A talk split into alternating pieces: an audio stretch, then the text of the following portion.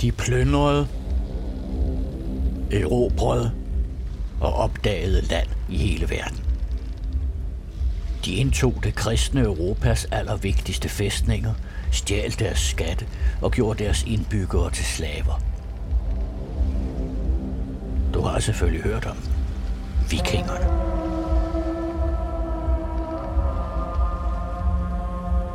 Men hvordan blev Skandinaviens folk som magtfulde krigere og købmænd? I den her podcast vil radioværten Anna Winter og Jeanette Warberg, forfatter til bogen Viking, i seks afsnit tage dig med på en tur gennem vikingetiden. I hvert afsnit kan du høre om en person fra den fascinerende og krigeriske epoke. Du skal både møde konger og dronninger, slaver og vølver. Velkommen til Viking. Fremmede kaldede nordmænd havde fanget Finlands søster sammen med andre kvinder under et plyndringstogt på den skotske ø kaldet Irland. Hans far gav sin søn Finland penge og gav ham ordre til at købe sin søster fri og bringe hende tilbage til sin far. Det er et citat både fra din bog, men også fra Finlands, ikke krønike, hvad er det, de kalder det her, Vita Sancti Findani, øh, om, om den irskfødte munk Finland.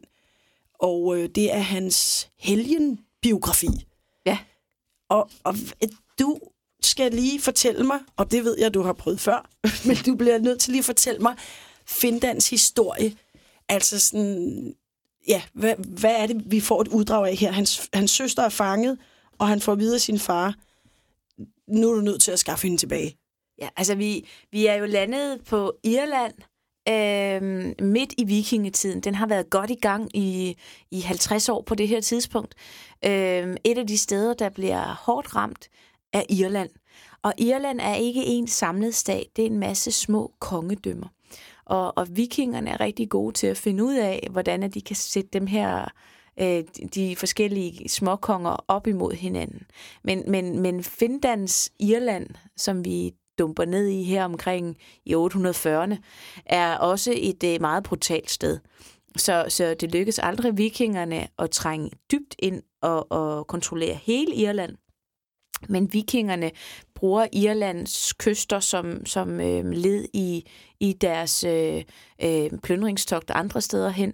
Og det er faktisk også på det her tidspunkt, hvor du læser det her, der anlægger øh, norske vikinger en longport. Det vil sige, det er sådan et sted, hvor man kan lægge sine skibe til, hvor der er lavvand, og det er ud for Dublin.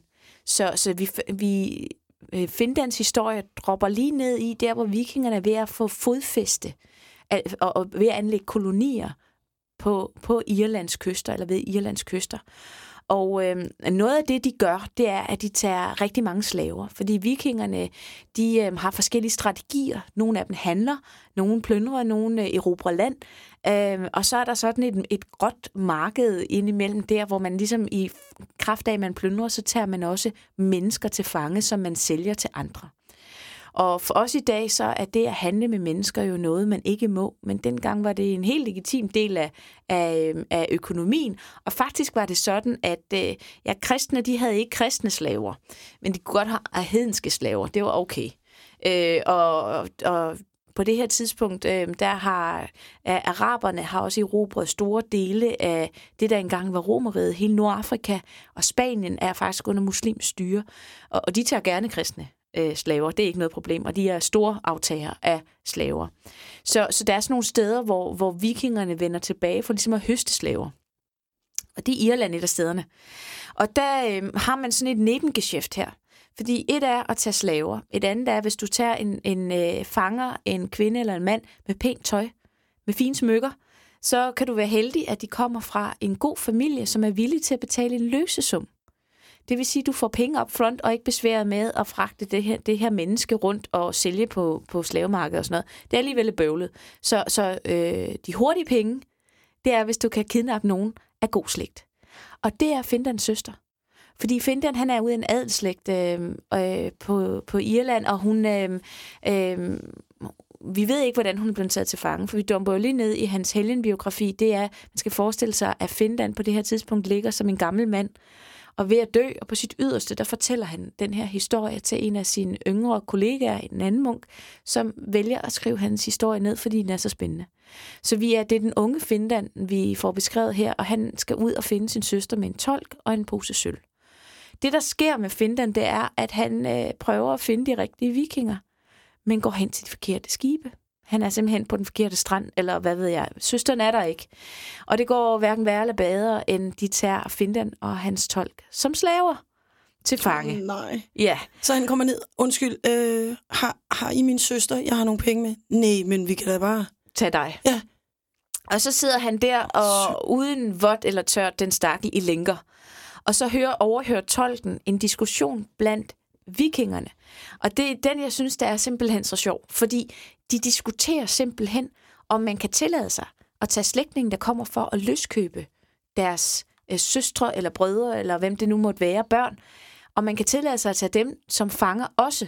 Fordi så ødelægger man jo den dårlige forretning. Det er den klogeste af vikingerne, skriver munken, det er klart. At øh, det er, når man den, der har, øh, der kommer og vil købe fri, øh, hvis man også tager dem, så rygtes det jo. Ja, at du, kan, du man... kan jo ikke nærme dig dem, fordi du bliver også taget til slave, det er en fange. Og så, så er det bare en rigtig god forretningsfidus. Der går fløjten. Ja. Og det får den kloge viking overbevist de andre om. Og så kan de godt se det. Så efter et døgn, så bliver tolken og Findan løsladt, dog uden sølv. Altså, ah, de beholder ja. de der løse penge fra har givet, ikke? Og Findan finder aldrig sin søster.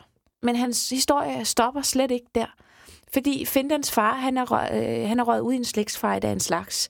Øh, nabokongen øh, har en hirt, det vil sige øh, sådan et, et følgeskab af krigere, der ligesom viger deres liv til at beskytte kongen, og som også er del af eliten. Øh. Og øh, der har Findans far slået en af de andre fra den anden hirt ihjel, og så startede en slægtsfejde. Og så, øh, irerne er jo ikke anderledes end vikingerne på den måde, at de angriber øh, om natten, Findans fars store gård og, og lukker alle inde i det store hovedhus og sætter ild på, så ingen kan komme ud. Og hvis man så endelig kommer brændende løbende ud, så bliver de hugget ned, så står krigerne klar. Det er en meget brugt måde at øh, udradere andre familier. Men ved Guds hjælp selvfølgelig overlever Findan, som den eneste, han gemmer sig ud i et hønseskur eller et eller andet, og dukker op til, de troede, de havde udryddet den familie, så de ligesom kunne overtage den gård og det land. Men så dukker Findan op og er ret u- ubelejlig, fordi han kan gå via øh, en eller anden form for retssystem og kræve, at han skal have sin gård tilbage og sådan noget, og de skal sige undskyld til ham. Ja, der kan være andre slægtninge, ja. en, en anden lille småkonge eller sådan noget. Ja, så, ja. så han, han, skal, han, han ødelægger deres plan. Øhm, og så øh, tænker man lidt, at Findan, han er lidt naiv i det hele, og, og han bliver også inviteret til sådan en sejrsfest nede på stranden, hvor han skal sidde og spise en middag som æresgæst, hvor det er hans, egentlig hans fjender, der har slået hans familie ihjel, der indbyder ham. Og Findan, han siger ja tak, og midt under hovedretten, kunne man forestille sig, så løber der vikingeskibe op på stranden bag ved ham, og de hopper over deres rælinger ned i, på stranden og tager Findan som slave. De er simpelthen blevet betalt af hans fjender til at komme og kidnappe ham. Og så bliver han ført væk. Og så kan man altid, måske fra irernes side, altså kan man altid sige, om der kom altså nogle vikinger ja. og tog ham, det var ikke altså, vores skyld. Altså vikingerne var på den måde øh, nogle, nogle øh, mænd på skibe, man kunne, man kunne lege deres hære, og man kunne også købe andre ydelser, som for eksempel at kidnappe øh, folk. Altså de, det, var ikke, det var ikke okay at slå ham ihjel, altså det var ligesom, det, det, det var reglerne på det her tidspunkt, det, det måtte man ikke. Men at vikingeskibe kommer og tager ham, det kan de jo ikke gøre for. I virkeligheden. Der er der jo ikke rigtig nogen øh, juridiske bindende regler omkring det. Så han bliver taget til fange igen? Igen. Og den her gang, der er han altså taget som slave, fordi der er virkelig ikke nogen, der gider at løskøbe Findan, så han er overladt til sig selv. Og han ligger der i bunden af det her træskib øh, og frygter sin skæbne, og han bliver købt og solgt fire gange, inden der er nogen, der gider have ham. Så man kan også forestille sig, altså jeg forestiller mig Findan som en lidt splejset ung fyr. Han vælger jo så også senere den intellektuelle vej ved at blive munk, så det passer ham nok rigtig godt. Øhm, det, ham, der så tager ham som øh, slave, han, øh, han skal hjem. Altså, han har været afsted på togter, og nu vil han gerne hjem til, til der, hvor han kommer fra. Vi får aldrig at vide, hvor hjem er. Øh, men de sejler nord om Skotland og kommer til Orkneyøerne, så sandsynligvis er det en nordmand, altså, der tager ham med til, skal have ham med til Norge. Men ude på det irske hav, inden de når til Orkneyøerne, så møder de en anden vikingeflåde. Og man råber den anden og hej, og, sådan, og udveksler nyheder fra hjemme og sådan noget. Indtil der er en ombord på, på Finlandsskib, der opdager, at en af de andre, som er på det andet skib, har slået ham på Finlandsskibs bror ihjel. Okay, så altså med de to vikingeskibe, der, ja, der, der møder hinanden, så pludselig... Midt ude på havet, ja. ja. ude på havet. Så er der nogen, der opdager, det er sgu da dig. Der slog min bror ihjel. Ah, yes. Og så begynder de at slås. Øh, fordi så er det, så er det slægtsfejde, der ligesom bryder ud midt på det irske hav, ikke? Og, og Findan, han, øh, han, han bliver bange for sit liv, og så forsvarer han faktisk ham, som, som ejer ham på det her tidspunkt. Og det har han alligevel gjort så godt, at han vinder respekt fra vikingerne. Det er så den båd, han sidder i, der, der vinder øh, og sejler videre. Og så som tak for, at han kæmpede for sin herre, får han lov til at få sine lænker af. Og det fortæller os jo noget om den der vikingementalitet. Hvis du, virker, øh, hvis du viser mod i kamp, så bliver du belønnet. Altså, så, så stiger du i agtelse. Så er han ikke bare afskum på bunden af skibet. Så er han stadigvæk en slave, men han bliver behandlet bedre. Øh, og så kommer de ud i hårdt vejr, og så et eller andet sted omkring Orkney, så ligger de til på en u- ubeboet ø. Øh, og her, der ser øh, Findan sit snit til at stikke af. Han ved så ikke, det er en ubeboet ø. Det er jo lidt... Øh, øh, så han, han løber simpelthen ind og gemmer sig i en tidevandshule, hvor han ligger og holder fast i sten, og det der store, voldsomme hav kommer jo op omkring ham, men han holder fast, og de råber efter ham. Men øh, han, han gemmer sig, og der er ikke nogen, der skal nyde noget af at kravle derinde, hvor han gemmer sig. Øh, så, så de opgiver ham og sejler videre. Han har nok ikke været så værdifuld alligevel for dem, tænker jeg. Øh, og så kravler han ud af den her tidevandshule for bare at finde ud af den stakkel, at det er en øde ø, han er på. Og mens han fortvivlet går rundt der, så til sidst, så efter tre dage, hvor han har anråbt Gud om hjælp, så kaster han sig ud i de kolde bølger. Og ved Guds hjælp igen, øh, det er jo en helgenbiografi, vi har med at gøre, så når han til en beboet ø, hvor der er venlige mennesker, der giver ham mad, og han øh, øh, er så taknemmelig for det her, at han vælger at gå på sin egen fødder hele vejen til Rom og blive munk. Og så ender han sine dage på et schweizisk kloster, hvor han fortæller den her historie til den, der skriver hans biografi. Men Findans historie giver os jo et fantastisk indblik i vikingernes mentalitet. Det er ligesom et blik udefra, og når man siger alt det her øh, øh, kristne øh, ekstra sovs på, ikke? Som med Guds hjælp og halleluja. Hvis man tager det væk, så har man nogle helt konkrete situationer, hvor man kan se, at vikingerne agerer og får en idé om, hvad der driver dem. Og det, der driver dem, det er sølv. Det er det her med, at man, man ser simpelthen det, at man behersker havet, som man gør igennem deres skibe, har en mulighed for at undertvinge andre folk, for øh, plyndre, for nyt land, og men også, at man har øh, en, et samfund med så øh, stærke krigere, eller hvad skal man sige, øh, kloge krigere, øh, at det er også en vare, man kan sælge i det store udland, så man, man gør det ligesom til en levevej.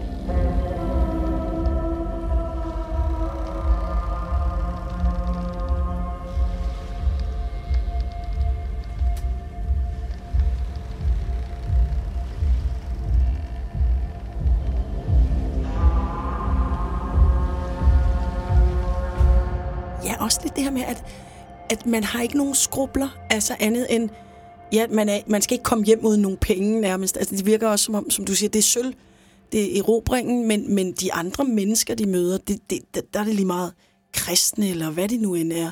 Altså, det, de, er en, de er en vare, og, og som du siger, det der lokale fighter kan bare udnyttes til, øh, det, det er endnu en måde at tjene penge på, ikke? Ja, og man kan sige, hvis man, man ligesom zoomer ud, så kan man sige, at vikingetiden, den starter jo på et tidspunkt, hvor du har øh, Karl den Store, som er i syv hundrede-tallet, som er, er den her magtfulde hersker, der, der er ligesom aftageren efter det her romerige, der kollapser. Vi har alle de her folkevandringer med den her malstrøm af, af hære, der vandrer rundt i Europa. Nu begynder der at konsolidere sig de stærkeste magter, der anlægger de kongeriger, som udgør mere eller mindre øh, Europakortet i dag. Og der er frankerne, øh, dem der ligesom vinder en hel del af, af, af det tabte land tilbage, som var, var det vestlige romerige. Frankerne under Konstantin den Store i starten af trehundredetallet var sådan en lille øh, folk, man ikke regnede for noget i området i Nordfrankrig på størrelse med Fyn, som Konstantin den, den Store for øvrigt bankede på vej til at overtage magten i Rom.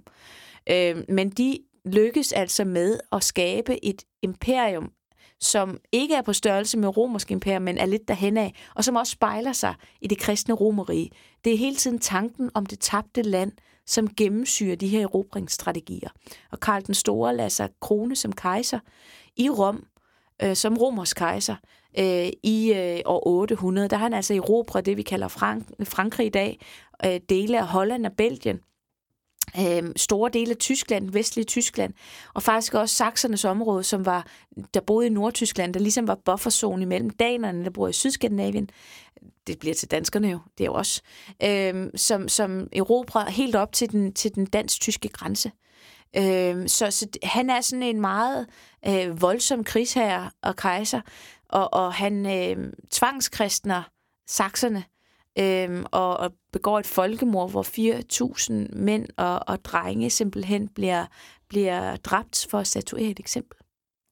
Og tage noget krigere ud, ligesom sige. Ja, og det er så brutalt, at selv altså, danerne synes, at det her det er langt ud, ikke? Øh, det kan selv vikingerne ikke finde på. Det giver ligesom et startskud til, altså frankerne presser op mod danerne, og det, som man kan sige, der er en, en konge på det her tidspunkt, øh, otte hundrede-tallet, der hedder Godfred. Og det, han gør, det er, at han, han samler de her skibe, der er blevet udviklet til handel og, og, og, og, og rejser, fordi at, at skibet bliver gennem syv hundrede-tallet udviklet med, med mast og et stort uldsejl til at være manøvredygtige øh, øh, skibe, som kan krydse over åbent hav. Det har man ikke kunne før. Så, så man har en teknologisk fordel i skibet.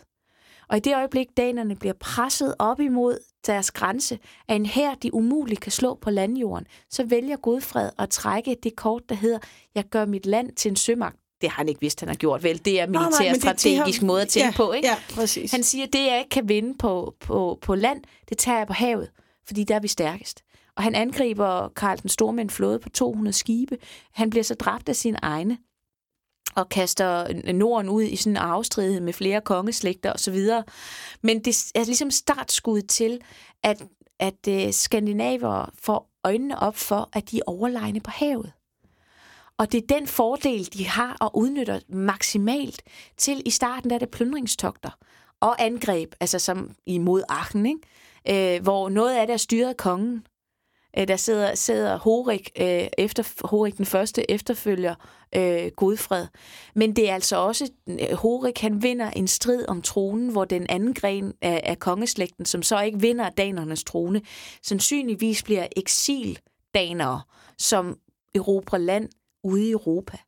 Så det her pres mod, mod grænsen, indre stridigheder og teknologien med skibet, er sådan en katalysator for, at vikingerne drager ud og ligesom opdager, at der er muligheder derude, mand. Ja, og så trender det helt sindssygt. Ja, og du skal forestille dig, at de kommer fra vikingetogter. De har angrebet de her klostre og kirker, som man normalt ikke må angribe, hvis man er kristen.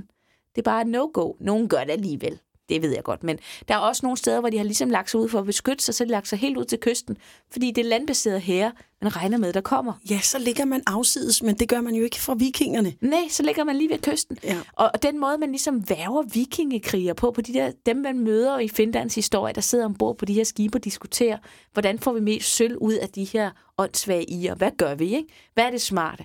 Det er jo sådan, at der er en, der ejer skib.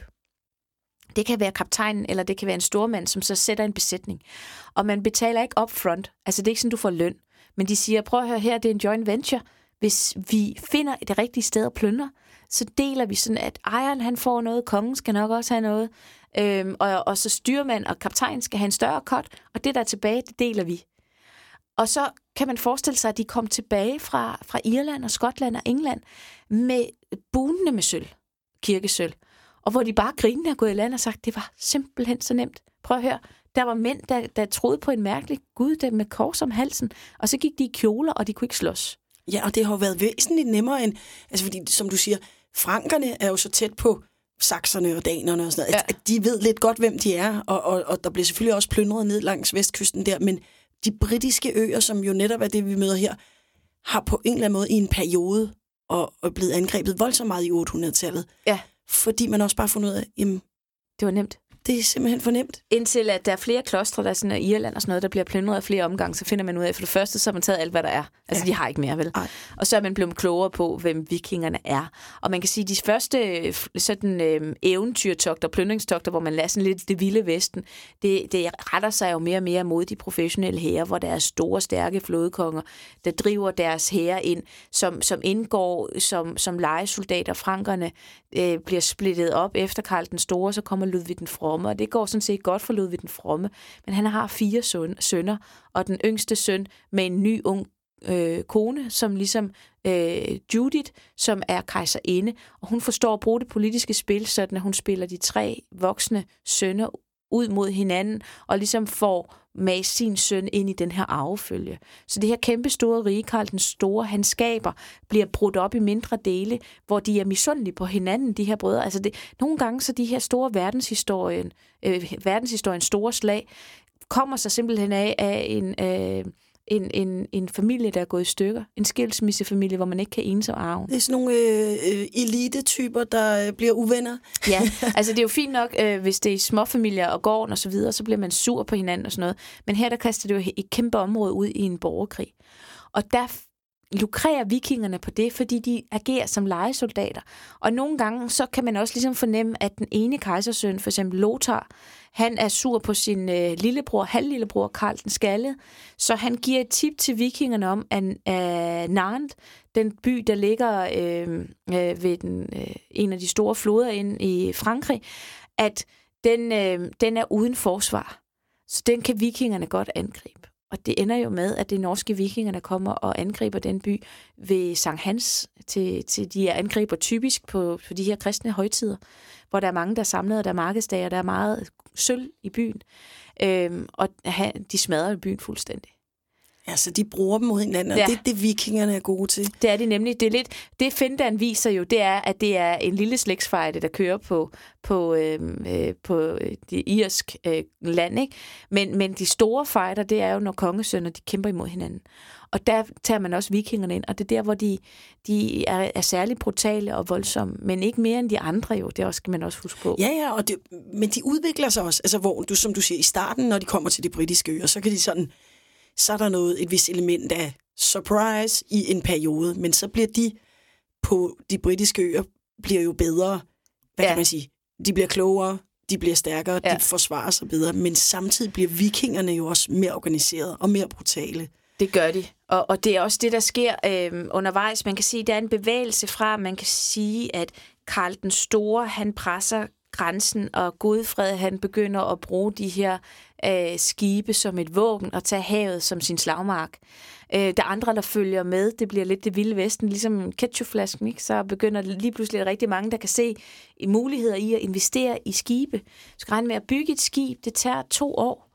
Øh, bare bygge selve skroget, og, og det, det tager lige så lang tid at væve det her sejl. Et mellemstort krigsskib skal have et sejl, hvor der går, går to hundrede får til, altså uld for to hundrede får, der skal kartes, behandles, spindes, væves.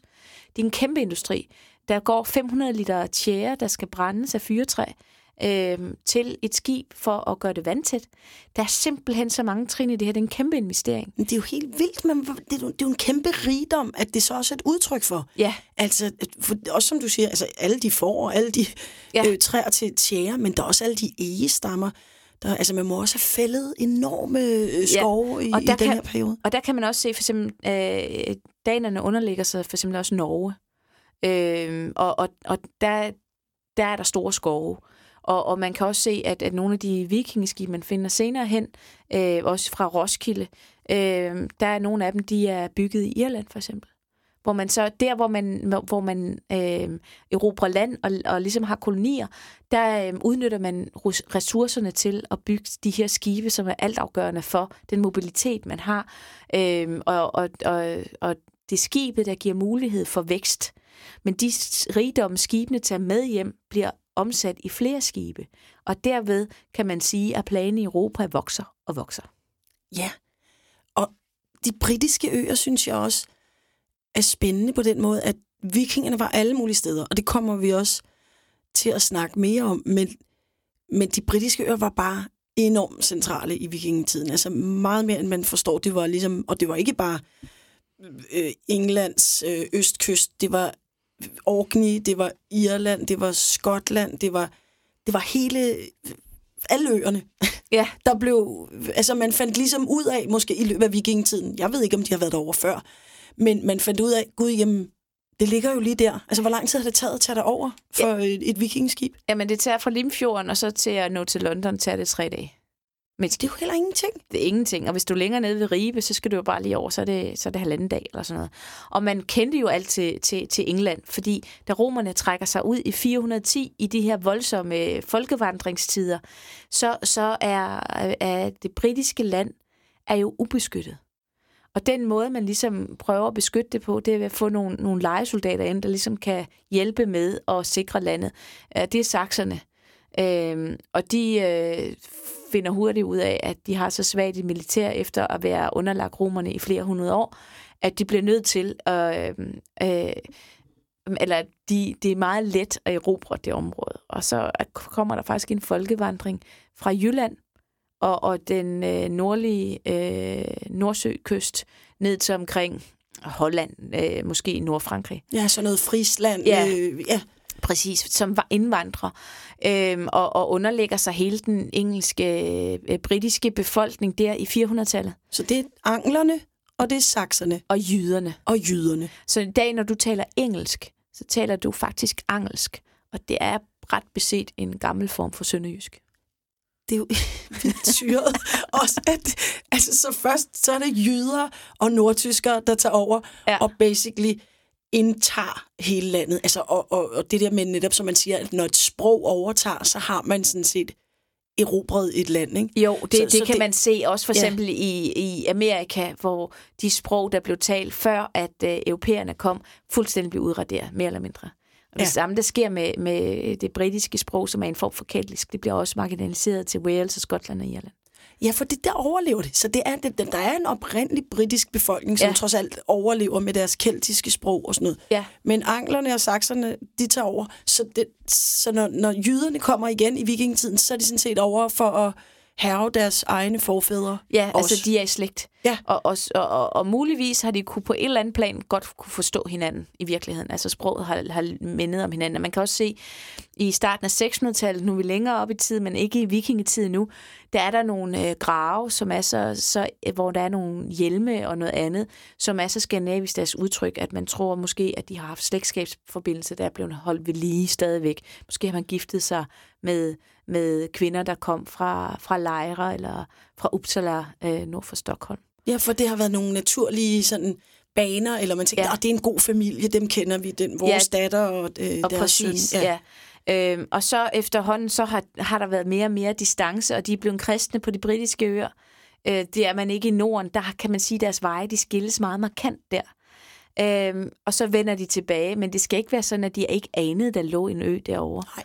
Det har man vidst, og, ja. og man har, og man måske kunne forstå hinanden mere eller mindre, og så har man ligesom haft den her øh, øh, idé om, at, øh, at det var også rimelig nemt at angribe det. Man har haft en vurdering af, hvor stærke er de egentlig over i England, og så er man slået til.